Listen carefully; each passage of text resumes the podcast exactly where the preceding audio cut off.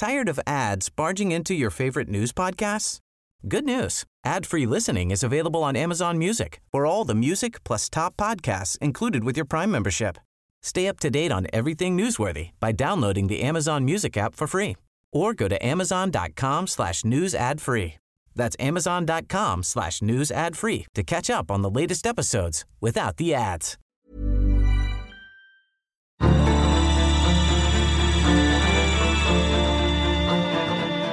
The fact that quantum is part of the way that the country is seeing its relationships internationally as well as making that industry shows how this is something which isn't just a flash in the pan, but this is enduring. You're listening to the National Security Podcast, the show that brings you expert analysis, insights, and opinion on the national security challenges facing Australia and the Indo Pacific. Produced by the ANU National Security College.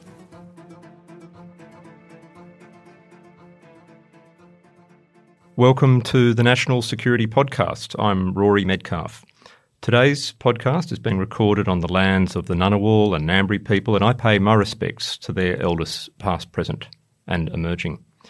So, our topic today really goes to the heart of Australia's future in a highly competitive international system and, in a system really where uh, where technology, where, where advances in science and technology are, radically disrupting life, uh, radically disrupting uh, prosperity, and radically disrupting um, security as well. And so, our topic today, uh, which is really the uh, the role of quantum science in Australia's future and the, the national quantum strategy that was released earlier this year is something that has deep application to the national interest.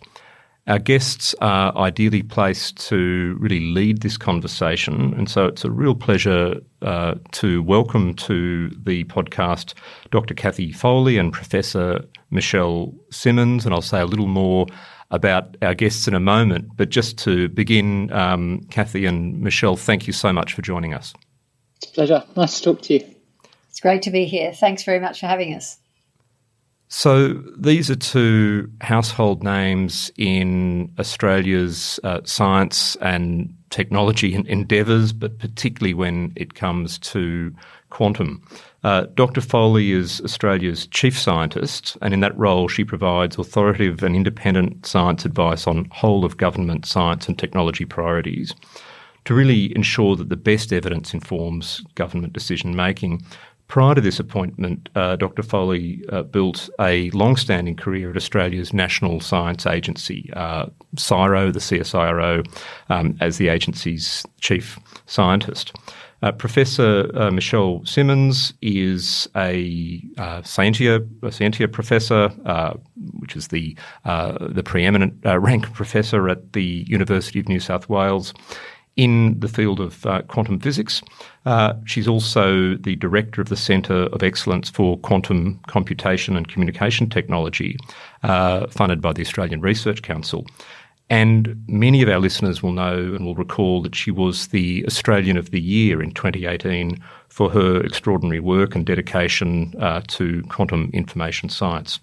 So, Michelle, I might begin with you, if I may, because uh, I think when a lot of our listeners, um, policymakers, policy generalists, uh, the national security community, when they hear the word quantum, um, there's still a little bit of bewilderment as to what this means in practical terms for our national interest. Um, some of us will recall that a few years ago, I think it was actually uh, Justin Trudeau as a, one of those rare political leaders who felt that they could, um, you know, offer a, um, a, a, very straightforward explanation of what quantum science is.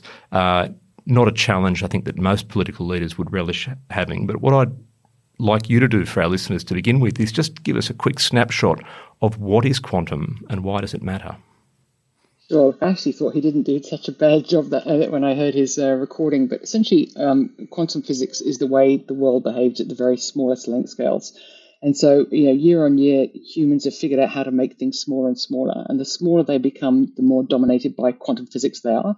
Um, quantum physics behaves more like a wave than a particle, and so there are ways of using quantum states where we can um, do calculations much faster than we can with classical computing. And so in the quantum computing world, it's being able to do calculations um, that would otherwise take thousands of years in just minutes.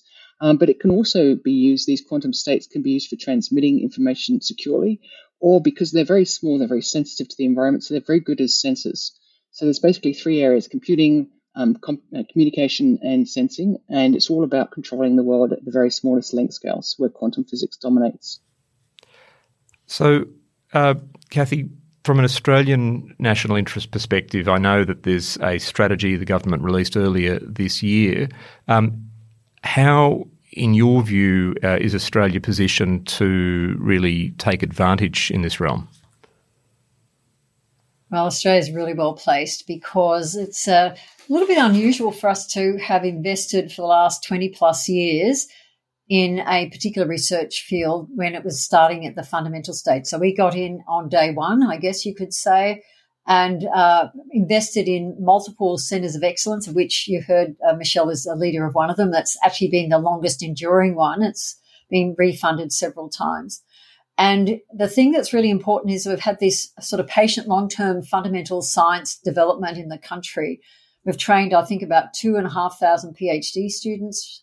Uh, we've got to a point where it's got a level of maturity so that uh, different researchers within our within our universities are beginning to spin out companies, and Michelle might tell us a bit about the one she's spun out, as well as seeing multinationals coming into the country because they can see we've got capability here that is world class. So that's why there's a quantum strategy is important is to help uh, the research sector uh, transition this into something which will be a new industry for Australia that's going to be impactful on pretty nearly every sector. And for all of us, it will make an impact on our lives in time as well. So, Michelle, your your work's been um, mentioned and and, and lauded uh, in, in this conversation, but I think again for our audience, and it's not only an Australian policy audience, but an international audience as well. It just wouldn't uh, be a bad thing if you could just give us a quick snapshot of your own uh, your own journey, your own work, uh, how did, how did you, if you like, um, have, have, the vision to uh, to be at the leading edge of um, of quantum physics in this country, and indeed uh, with, with, such international stature? How did it begin for you? Yeah, so to be honest, I started in the UK. I was at the Cavendish, and we were um, watching quantum computing evolve as a field. And a paper, an important paper, came out from a researcher that was here in Australia about if you could build a quantum computer, which is the best way to build it. Um, that paper um, uh, theorized the idea the best way to build it would be to use the silicon material system. And I guess at that time it was quite prophetic because most um, research in classical computing was done in silicon, but in quantum, people were looking at what was going to be the new material. And so they were not actually looking at silicon at all. They thought that industry owned that. So what was fascinating for me was the Australian Research Council set up a Centre of Excellence, which you know, essentially started back in 2000, around actually let's build it in silicon. It was really kind of ambitious. It was a, a material that nobody was looking at. It seemed the obvious um, material to build it in, both because of its quality and its manufacturability. And so Australia really got in right at the beginning of that field. And it was at a time when honestly a lot of people were still wondering whether the field would grow or not. Um, and because we got in right at the beginning, we basically grew a large number of people working in a very collaborative way through the Australian Research Council Centre of Excellence structure and and then you know it just became more and more successful. I think what's critical for Australia is we now hold key patents and know-how in, in that field, and because we've been in it for the longest time, it's it actually creates quite a high barrier to entry for other countries and indeed companies to start in the silicon space. So we have a quite an unusual lead in silicon quantum computing to actually manufacture the product here in Australia, to actually build the whole computer here in Australia. And I think that's just hugely exciting. And really, the genesis came from honestly, for me, the collaborative and competitive nature of Australian research. You know, some some observers sometimes wonder where Australia sits in global research rankings, and there's often commentary about the levels of government expenditure or research expenditure, and you know arguments that we're not we're not performing. Um, but it sounds like in this field we are. I mean, Michelle, how do you feel about Australia's position globally? Oh, look, I've, I think I've known for a long time that um, I think the irony is internationally we're incredibly well known. A lot of people know that we're leading this field um, in silicon primarily, but also in other areas of, of optical quantum computing. Um, there's lots of companies that are coming out of Australia.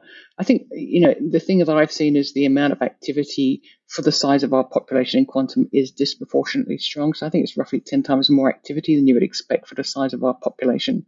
Um, but it's, it's also um, been going for so long and in such an ambitious way, such a milestone driven way that everybody knows that, you know, in terms of talent, Australia is one of the best places in the world. And in terms of kind of focus in building large teams that are collaborative to be able to, you know, build bigger projects, I think we're very well known for it to the extent that a lot of other countries are trying to catch us. So, I mean, for me, ironically, the US is now building the equivalents of our center of excellences over there. Um, but Australia really got in at the beginning. So it's something where, like I say, internationally, we're incredibly well known for being leaders in this field. Um, Cathy, in your view, and also in terms of the strategy, where does Australia sit globally? I mean, is, is there a global hierarchy or ranking of uh, which countries are, are leaders? How are we doing? So, if you go through looking at our research, we're in the top five or six, depending on what you measure. globally. Globally. So, when you think we're 0.3% of the world's population, that's pretty amazing. And we're the 13th biggest economy. So, we're really up there. And as Michelle said, um, you know, sort of 10 times more in the quantum area than you'd expect for a population and a country this size. So, that's the first thing. But what's really important with the strategy is that it's allowed us to uh, put forward a, a pathway, and it's uh, and you would hear from Minister Husic, who's the uh, Minister for Science and Industry, who's been leading the charge with the government on this, and uh, and saying that uh, this is something where it's putting a flag down, saying we're taking this seriously. We want to manufacture um, quantum systems in Australia. You've heard from Michelle about computing because that's her focus, but we've also got strengths in sensing, and those sensors are here now and in computing in, uh, and in um, communications and uh, things such as cybersecurity, which is using uh, quantum key distributions. Uh, uh, there are businesses that have taken up and um, gone internationally using an Australian-based uh, research that's come out of ANU. So we've got a, a broad range of different technologies that can uh, interact with pretty nearly every every area of society and has the potential to have that big impact. So how do we turn those companies, which we've got, some of them are still small and uh, are, are, hoping and ambitious enough to grow so that they can be global leaders in this, uh, and see how we can make it into a significant deep tech com- uh, industry for Australia, which is absolutely critical. And what the uh, strategy's done is showing the first steps. So looking, making sure that we're we've got the uh, the skilled workforce, we're doing the research, that we've got the uh, support in place for our businesses to thrive. And then probably one of the ones which is most interesting too is reflecting on Australia's value system, which is very important for the country is that we want to make sure that we create a an industry that has um, the ethics and uh, the values that mean that it's a fair and equitable approach, and that's something which is uh, probably only one other country's uh, identified that in their strategy, and that's the UK. So, just to sort of shed a bit more light on this for, for, for listeners, if you're looking at some of the you know the the practical applications that are most important for the national interest, and I'd love to get from each of you maybe a, couple of examples. What would those be? Uh, but w- whether it's in terms of security or in terms of um, broader um, prosperity and societal good, um, Cathy, what would be your, uh, your your your headline applications? Okay, so I guess the first one is in sensing at the moment, uh, where this is my area of research is in uh, magnetic sensing for mineral exploration. This is where I, I, cut my teeth when I was at CSIRO, and we commercialised a system called LANDTEM that's able to see down um, beneath the surface of the Earth down to a kilometre or more, and be able to identify and find mineral, uh, in this case, conducting ore bodies like uh, silver, gold, and um, and uh, nickel sulfides, and uh, and so that's very important, especially as we're seeing the need for more and more critical minerals to be able to be part of the energy transition to address climate change. So, I think mineral exploration is, is one, and we've uh, seen a number of different sensor systems being developed because you need different approaches depending on what mineral you're looking for. And you can uh, be able to delineate and find things you couldn't find otherwise. Because just by the way, Australia is a pretty tricky country to do mineral exploration in because of the old conducting layer of soil. The red so- soil that we all know is in the outback is uh, makes it very hard to see through, and that's where quantum sensors can be helpful. Uh, so that that's one obvious one, and then I guess in the future, I think uh, one of the early uh, applications for uh, quantum technologies is the or quantum computing. We'll be able to do in in a computer the design of new materials which are uh, able to be exact in the way that you do the calculations because you're doing true quantum calculations as opposed to making uh, um, approximations which are done with classical computers now. And with that, I'm hoping and expecting that we'll be able to design better catalysts, for example. We need to, again, I think I'll focus on climate change because that's sure. our biggest threat at the moment. And being able to uh, transitions to uh, a low emissions economy will require us to uh, use hydrogen uh, energy for um, from batteries, maybe even design of new uh, uh, photovoltaics that can operate in different light um, in, in, different light spectrums, so that you could, for example, pick up uh, heat and be able to turn from and the uh, infrared to turn that into um, into solar panels. That, well, solar panels, uh, panels that pick up. Uh, EV light and be able to, or e, um, electromagnetic light, and be able to use that at night time. So that requires you to be able to design new materials, which are tricky. It's very hard to design a new material, and and then be able to manufacture it. So they're my two top ones. Uh, Michelle. Gosh, Cathy covered a lot there. So I guess for me, I, I, look at it in the fact that there's roughly 70 different quantum algorithms that are out there, and they, they tend to come along in the quantum simulation space, which is, as Cathy says, looking at new materials. Um, so in that space, it's uh, looking at renewable energy by looking at different catalysts that allow for production of low CO2 fertilizer or, or looking at the energy density storage of batteries. Um, then I guess there's um, machine learning. So quantum quantum computing and machine learning are predicted to really uh, give a much uh, greater advancing, being able to find pattern recognition across different systems. That's quite a critical, uh, very topical area at the moment. Um, then there's um, optimization problems, which really, I guess, things like the banks and transportation systems are looking. Uh, obviously, with bank, they're looking at their portfolio optimization. Um, with transportations, it's optimizing their networks. Um, in telecommunications companies like Telstra, it's uh, looking at frequency crowding of their signals.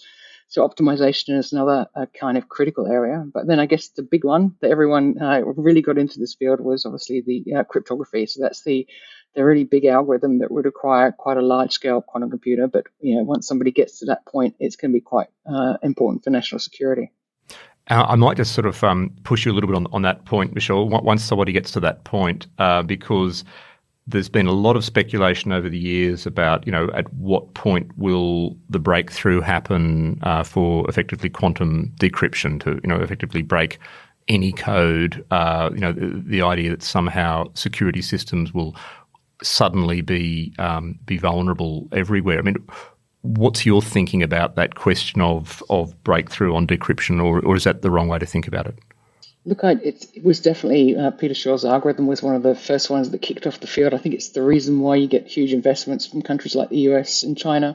Um, so obviously, it's it's a uh, it's an algorithm that is, uh, as I said, requires quite a large scale error corrected quantum computer. Um, and so, you know, the the algorithm itself is so powerful that whoever uh, does have a quantum computer will be able to use it. And so countries are obviously looking at um, uh, you know, quantum hard cryptographic techniques, but also just you know the emphasis on building the quantum computer itself has come from the fact that it is such a powerful machine to have. So where we stand right now, nobody has a machine that can do that. But obviously, as the computers themselves become error corrected and get higher and higher quality, then that's going to be something that we have to think about in the long term. And this is a, I guess, this is a competition internationally. This is this is not necessarily, and please correct me if I'm I'm mis um, misrepresenting uh, this, but it sounds to me that this is one field where uh, open collaboration with uh, research partners, no matter where they come from, is going to be problematic. This is one area where there is intense competition between nations. Is that correct? Well, so I think it, partly there is that, but obviously Australia's got very strong um, networks and collaborations with the US, with the UK. So there are strong collaborations that have occurred with those countries for several decades. And so, for example, we are funded by the US Army Research Office and have been uh, for more than 20 years. Um, and I guess partly, you know, setting up the company that we've got, Silicon Quantum Computing, partly why we have the government as a shareholder is to make sure the government's fully aware of the long-term technological implications of that technology. And I would note, of course, that quantum is one of the critical technologies identified in, in AUKUS, in the Pillar 2 of the, um, the AUKUS uh, technology cooperation arrangement. So, with, with good reason, clearly. Uh, look, uh, Cathy, going back to you, it would be interesting to hear a little around the I guess the other technologies, the enabling technologies, if if those exist, uh, you know, the ecosystem in which uh, quantum science is actually going to be uh, more and more effective for the national interest. This is not occurring in a vacuum, right? No, it's not. So, of course, you have to have the whole supply chain that goes with it. It's not like you have a quantum system uh, without having all the other things that go with it from uh, in many applications, there's cryogenics involved. Uh, there's also a whole lot of electronics. So the silicon supply chain is going to be really important to make sure they've got all the systems that drive the uh, the quantum systems and have them linked into outputs that we can access is just as important. And then, of course, there's the materials. Uh, some aspects of these uh, different devices or different systems are requiring quite, uh, uh, I guess, sophisticated and uh, and uh, highly pure uh, versions of a particular um, element or uh, or compound. And so that means that you've got to make sure you've got the ability to uh, get access to that. And in some of the places where we can uh, find them being developed, because they're usually that awkward situation where they're you don't need huge volumes, but you've got to know have a lot of skill to be able to do that. The purification of the material and uh, quite often it's countries like China, Russia, um, uh, and uh, some of the European countries that are actually the experts. Uh, Japan also and Korea do have some some materials that we are using in quantum systems, but that's one of the tricky bits is making sure that the supply chains are there for the materials to be able to make these uh, different quantum systems. And do you think that both in terms of that you know, that, that ecosystem uh, around quantum, but also in, in, in investing resources in um, quantum science research and, ap- research and applications. Do you think that Australia has the effectively the political will now to uh, show sustained commitment in this direction? I think there is a really strong bipartisan uh, um, uh, engagement with quantum. You would have seen that the previous government had identified quantum as important and started the process going. And then the current government has really run with it and uh, and uh, and delivered the strategy, plus also a, a number of different uh, policy settings that are being rolled out now, like a quantum growth centre, quantum challenge, or critical technology challenge program. The next uh, National Reconstruction Fund has identified a billion dollars of that for critical technologies, of which quantum is one of them, as you mentioned but it's also one where Australia, uh, uh, uh, the quantum community in Australia is very well placed to be successful in that if they've got good offerings. So, uh, and I guess the other is also that connections internationally. Quantum's being written into AUKUS and Quad, which are two important um, uh, uh, global um, relationships with different countries in order to, for security purposes. And um, Uh, and so the fact that quantum is part of the way that the country is seeing its relationships internationally as well as making that industry shows how this is something which isn't just a flash in the pan, but this is enduring. We'll be right back. Tired of ads barging into your favorite news podcasts? Good news. Ad-free listening is available on Amazon Music for all the music plus top podcasts included with your Prime membership. Stay up to date on everything newsworthy by downloading the Amazon Music app for free or go to amazon.com slash news ad free. That's amazon.com slash news ad free to catch up on the latest episodes without the ads.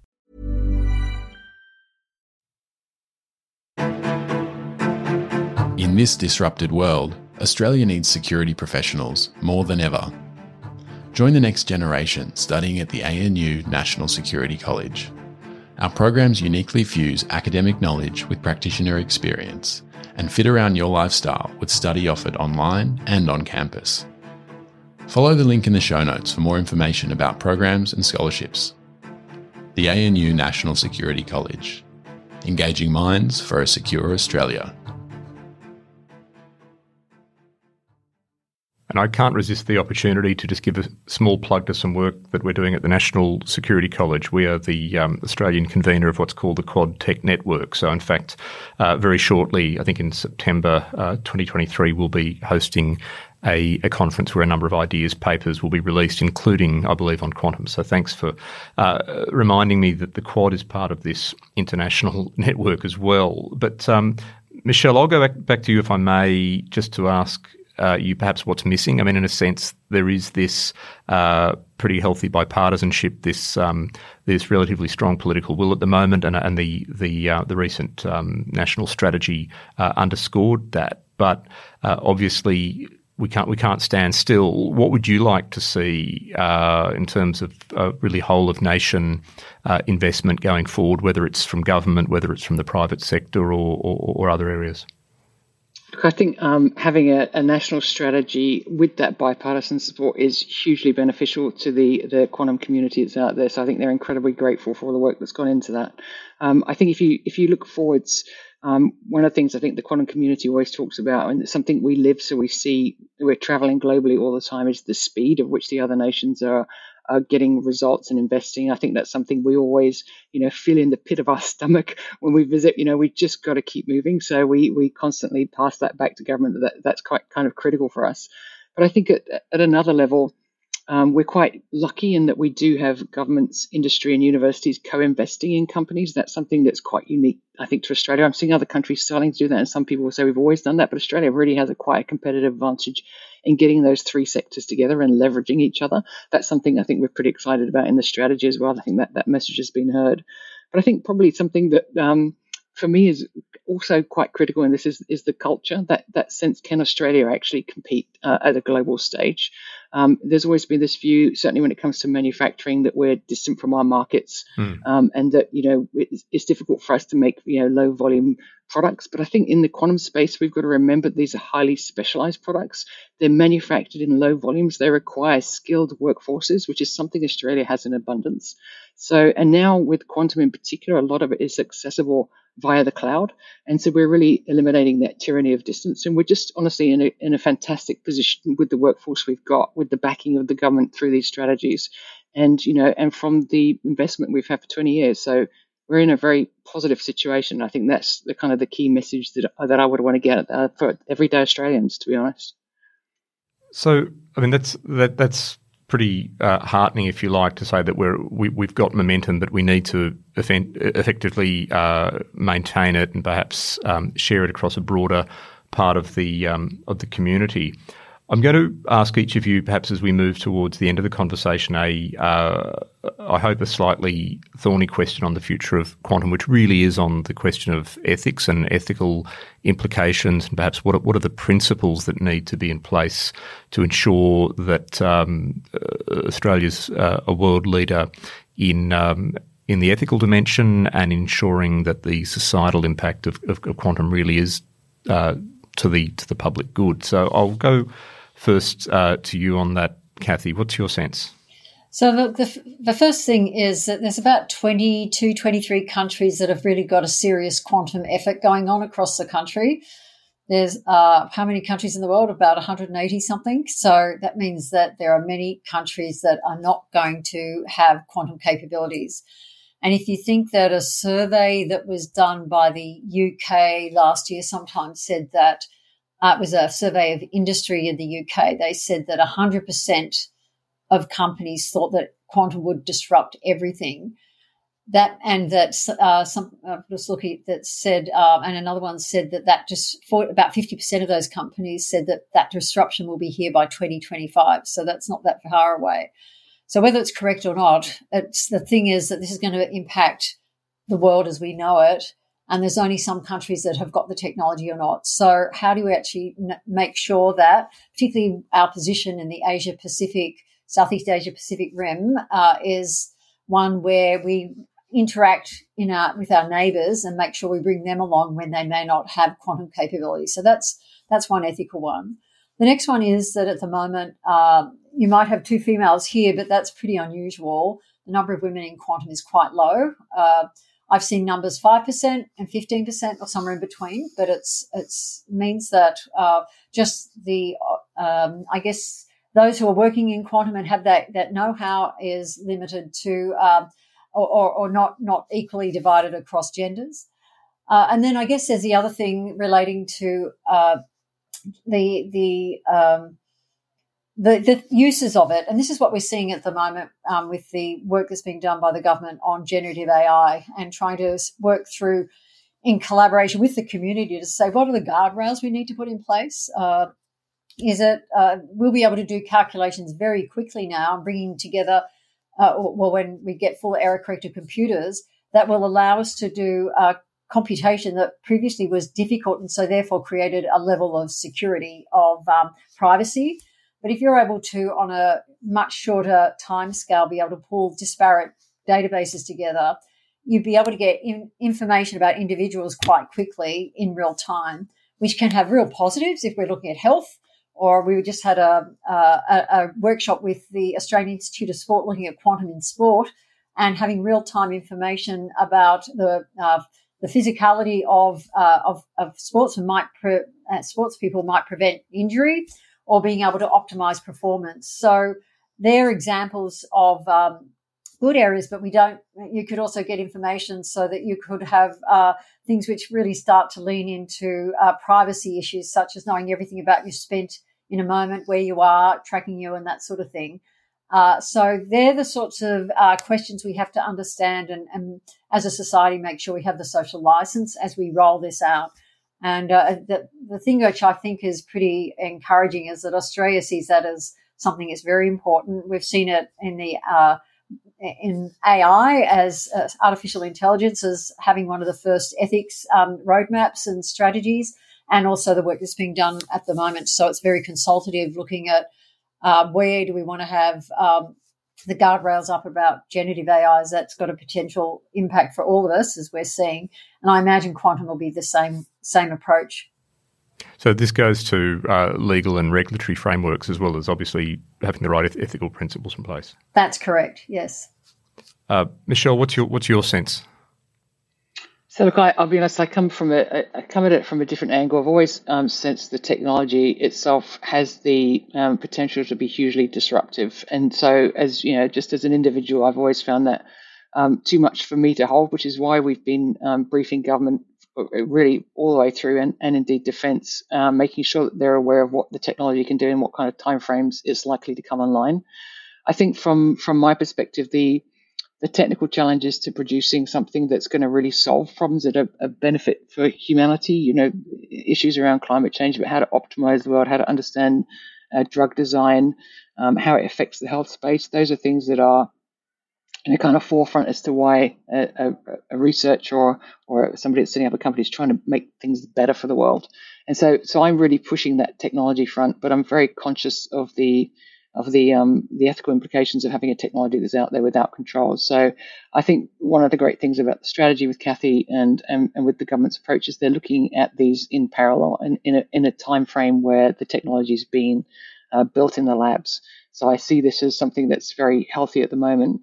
Um, for me, in the long term, however, you know, I think uh, we've got to be careful we don't over egg it too much on that and slow down the technological development because it is a race. So at the core of it, I'm really just pushing that forefront of technology and making sure that people are aware of where, where it's heading and what time frame. I'm going to close on a note of, I guess, uh, maybe not optimism, but but confidence and vision, uh, because both of you have seen and indeed led some extraordinary uh, advances and, and, and change already in your careers in this field. But if you're looking now, projecting perhaps 10, 15 years into the future, let's look at the Australia of the 2030s. Um, what I, would love to have one or two observations from each of you as what you see as a, a feasible quantum future for Australia, whether it's a particular application that's uh, in wide use across uh, Australian society or economy or, or, or government, or perhaps uh, a consequence that's uh, that's good for the well-being of um, of Australia and Australia's place in the world. And I'll um, I'll start with you, Michelle, and conclude um, with you, Cathy.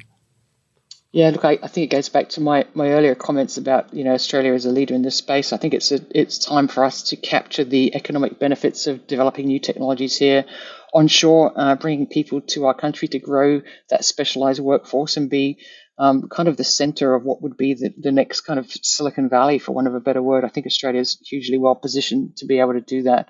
Um, I think in terms of the technology itself, we will have machines that will allow us to solve problems that we just simply can't do at the moment. And I see that hitting pretty much every industry sector. So that will supercharge Australian industry and just it will make Australia a very positive place to come. Not that it isn't already, uh, but it's like a future technology hub for the Asia Pacific region and indeed, indeed the world. So I think it's very, very positive for Australia. Cathy. Well, Michelle said it really well, but it is going to be ubiquitous. So uh, most people won't even realize that quantum is going to be part of their everyday.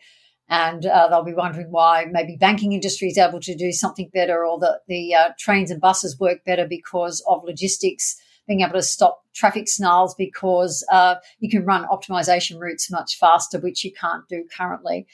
Uh, we're going to, I think, have the potential to be the real Asia Pacific hub for for a place where uh, we can create quantum technologies that go out to that region because we've got the advantage in many ways. We've got space for being able to set up businesses, which uh, some of the competing companies, countries where uh, we're trying to, uh, I guess, make sure that we're competitive against are running out of space. And this is something that Australia has, as well as the workforce. Uh, because we've had that enduring long term capability in the research field in quantum. It's meant that we've got the skills and um, and then we're looking at the vet side, the vocational education and training as well to say what are the skills that are needed. So it's not just PhDs, but also those who are often are more technical.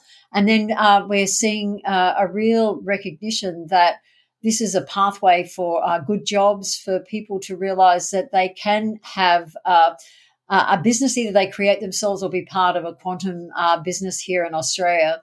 And we are seeing already other com- com- companies coming from overseas see- setting up in Australia because they see that we've got a lot of the uh, the uh, policy settings and the workforce and uh, the investment here, so that it's because you need to. An industry isn't just one business; it's a, a critical mass of the supply chain the actual businesses in all the different areas that uh, then allow us to be able to uh, be the um, quantum country that I think we aspire to be. That was uh, that was Dr. Cathy Foley, Australia's chief scientist, uh, joined on our program today by Professor Michelle Simmons. It's been a real privilege to uh, hear from you both about Australia's quantum future. Thank you very much for joining us on the National Security Podcast. Pleasure. Bye now.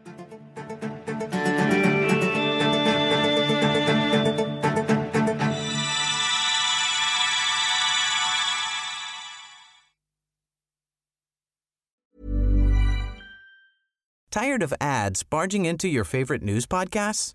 Good news. Ad-free listening is available on Amazon Music for all the music plus top podcasts included with your Prime membership.